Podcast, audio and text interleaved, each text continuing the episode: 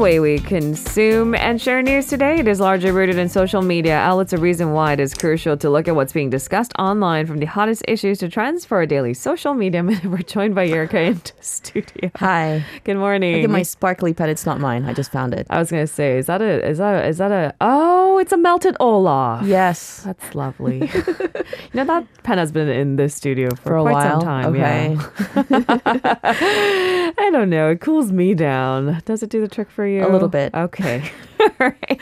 How are you doing, Erica? I'm good. How are you? Not too shabby. Good. For football fans locally, I guess this is all of the news. It's really Yeah. exciting. Uh, Son Heung-min welcoming his Tottenham uh, teammates to Korea and then giving them apparently a special gift. I do wonder what it was. Yeah. So uh, Tottenham Hotspur, they've landed in Seoul on Sunday ahead of their first ever preseason tour of South Korea, and they were greeted like rock stars. like seriously. The full treatment, the Yeah. cameras, the fans, the gifts, the flowers. That's right. Son Heung-min was at the Incheon International Airport to welcome his teammates to his home country. Yeah. There was a huge crowd and press behind him.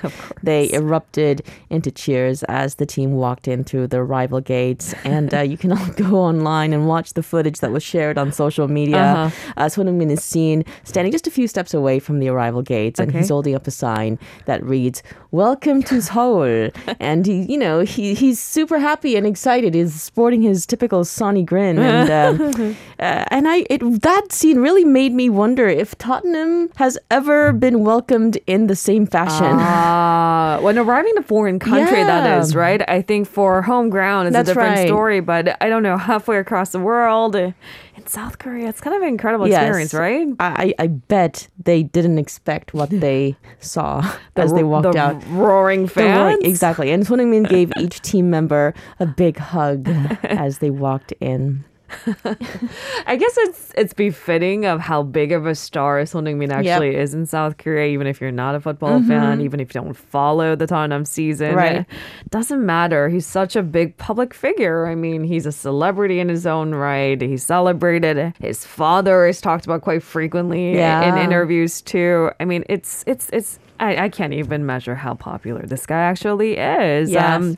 it does rival, I would say, K-pop stars. I really would say that. Now, Spurs are the most supported Premier League team in Korea, and Sonny by far is the most popular Korean sports figure. And uh, he's almost certainly going to retire as the best ever Korean footballer and as one of the best ever Korean athletes. That is why the team coming to play two preseason matches here is such a huge event for fans. It's kind of a treat, isn't Yeah. it? Like post pandemic, we're actually returning to see in person matches, and this sounds like a star studded event. Yes, that's right. Uh, now, the thing about Son Heung-min, uh, besides his uh, football prowess, is uh, is that he's known to be one of the nicest and most humble people Really? out there. Yes, uh, Alright. and uh, his team coming to South Korea means so much to him, Mm. and uh, he really made his appreciation known. Mm. He apparently left a gift and a note to each of his teammates and staffers in their hotel rooms, expressing his appreciation and gratitude. And uh, that note, of course, has since been shared on social media. Has it gone viral? Yes, it's gone viral and it goes like this. I'm not going to read the whole thing.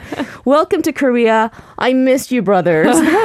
Um, it's very meaningful that you came to my country. I know that it's a busy schedule, but I hope we have a great time with good energy and great memories. Thank you always. Let's go for the season with something special. Uh, he, he two hearts.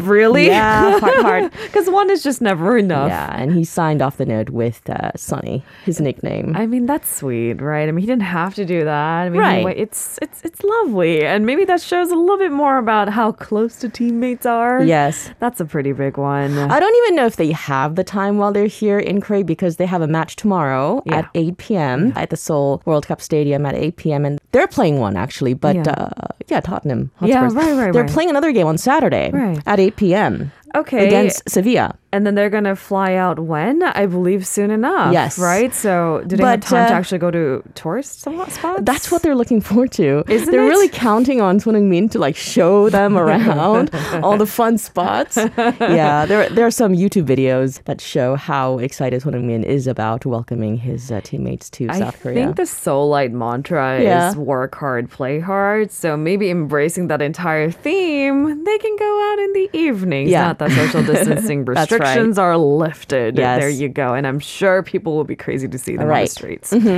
right, let's uh, move on to our second buzzword this morning. It's hot. Um, Yep. Heat came much earlier than anticipated or ever before. And so people are fleeing to uh, cooler places, Like higher beaches, locations, mountains. the mountains, Yeah. the beaches. Uh, uh, today, we're going to talk about a very specific location that people are flocking over to, and that's a, a parking lot at a destination that uh, boasts some of the coolest temperatures all year round here in South Korea.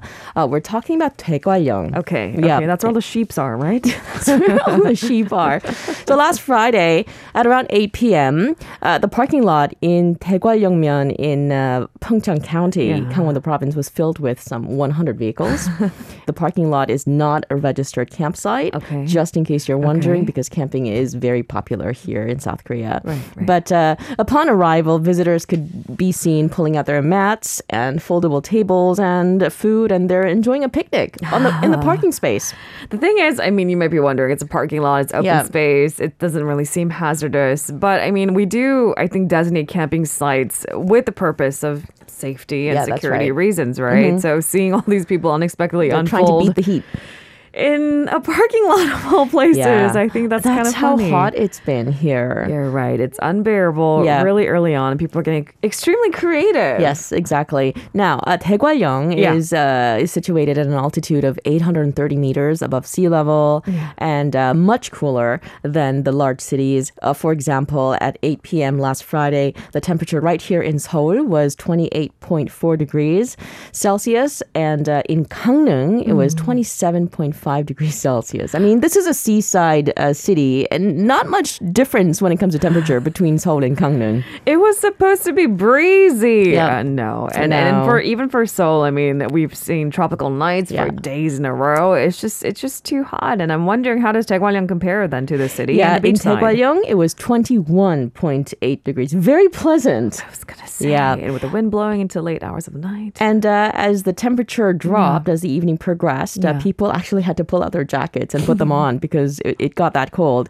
Now, in this part of Korea, even during the hottest months of the year, one needs to wear long sleeved clothing and cover themselves with a blanket, or else it would get too cold to sleep at night. And another perk is that because it's so cold, there are no mosquitoes. Okay, so whoever figured this out, I've got to hand it to you. You're a genius. I guess I didn't even think about that. There you go. Mosquito free, cooler Yes. Parking lot. That's right. All right, just for some context, uh, it's been hot, guys. The KMA, uh, the country's weather watching agency, has issued heat wave advisories and also warned of possible power shortages due to high demand for, of course, our Yeah. AC use. Uh, what is the average temperature at Daegwallyeong in the month of July? Does it remain cold? Yeah, it remains cool. Uh, the average temperature in the month of July is 19.6 degrees. Sounds so pleasant. Uh, the temperatures rarely surpass 25 degrees Celsius uh, between 6 p.m. and 9 a.m. in the Mm. morning, which is how Korea's weather agency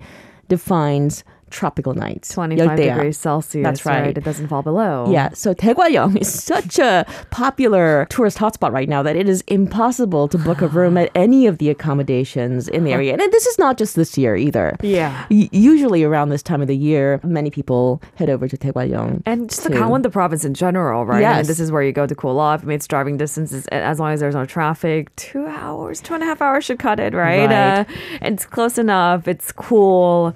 It's close enough to the beach.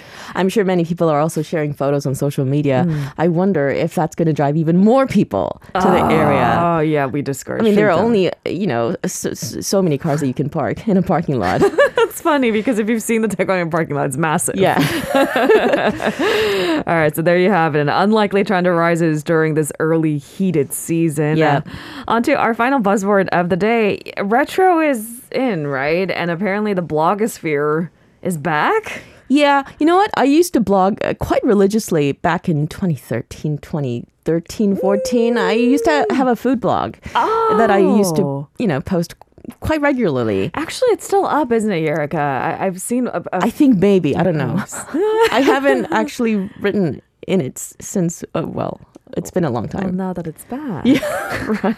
maybe you can rejoin. You know, at the time, my, my reasoning was "Ugh, people don't read blogs anymore. No, I really do, Erica. I, I stumble upon these blogs, especially when I travel, and Right. it's great fun. And the thing about blogs is that it's usually pretty intimate, right? And it's detailed, and it's about personal experiences. It's much more colorful than, uh, I don't know, an editorial, Mm-hmm. for example. So it's it's a lot of fun and has novelty. I just didn't realize that it could become a trend again. But you know what? At the time, if I think about it, the reason why I blog was for my own pleasure, Yeah. not to necessarily show other people what I was cooking and eating at home. See, I like that even more. Yeah. I think people respond to authentic tales and authentic storytelling, mm-hmm. and this is like the best way. I, I think it's it's blatantly obvious when someone creates something, contents, blog or Yeah. videos to sell something, and if it's discreet, yeah, we may give it a free pass. But it's nicer when someone says, "Yeah, this was for me, and Yeah. my family members, and my friends." Right. friends." Okay. So, according to Naver, uh, the number of new blogs has uh, gone up by 14% following the launch of something called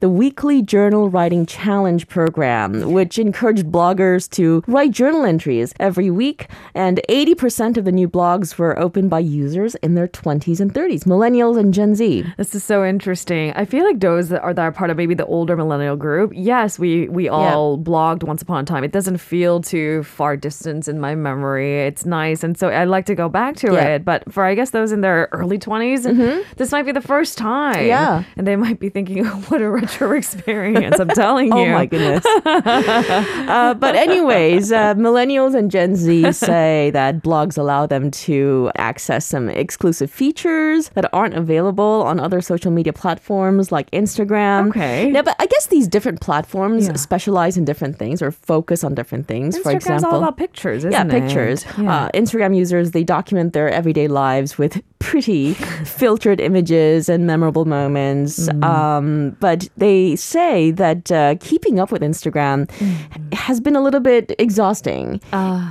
you know, they get Instagram burnout from having to constantly keep up. I think that's a real thing. I, I don't think I've ever called it that, Mm-hmm. but after a while, putting putting up these aesthetically pleasing pictures on your feed, it's I don't know, it's a little bit boring for me now. There was a time when I was very invested Yeah. In making my Instagram look a certain way, and then mm-hmm. I decided. "Wha- What's the point? because it's such Yeah. a such a heavily curated, I, I think, experience of my own life Right. and other users' life. It's Slightly misleading, isn't it? It's not like I would ever go on my social media outlets and say I'm having a tough. I don't do that. I mean, the images are so edited these days. It's so misleading, and I think most of us know that it, that's not the entirety of the story. But I don't know if you're having a bad day and you stumble upon someone's fabulous life, and you're thinking, "Hmm, am I the only one that's struggling?" Yeah. All right, so maybe the blogosphere is like the polar opposite of that because it's, I mean, it's a detailed journal entry if you think about it, and younger bloggers are comfortable, absolutely. Talking about their most personal and intimate mm-hmm. stories. I, I read a, a news article this morning, and according to a professor of psychology at Seoul National University, bloggers say that it is psychologically satisfying for them to talk about themselves and it makes them feel special. Okay. And also, that same satisfaction they feel as they write their personal stories make them less aware of the fact that everything's out in the open and that they're exposing themselves. Ah, you know, you can turn those blog That's posts true. private. Yep. I mean, then it's just a wonderful journal entry. Mm-hmm. Thanks, Erica. I'll see you tomorrow. See you tomorrow. If you're listening to our program using the podcast service, just a reminder that we do go live Monday through Friday, 7 a.m. Korea Standard Time. So tune in and help us make the show more informative by giving us your input. See you bright and early on Good Morning Seoul.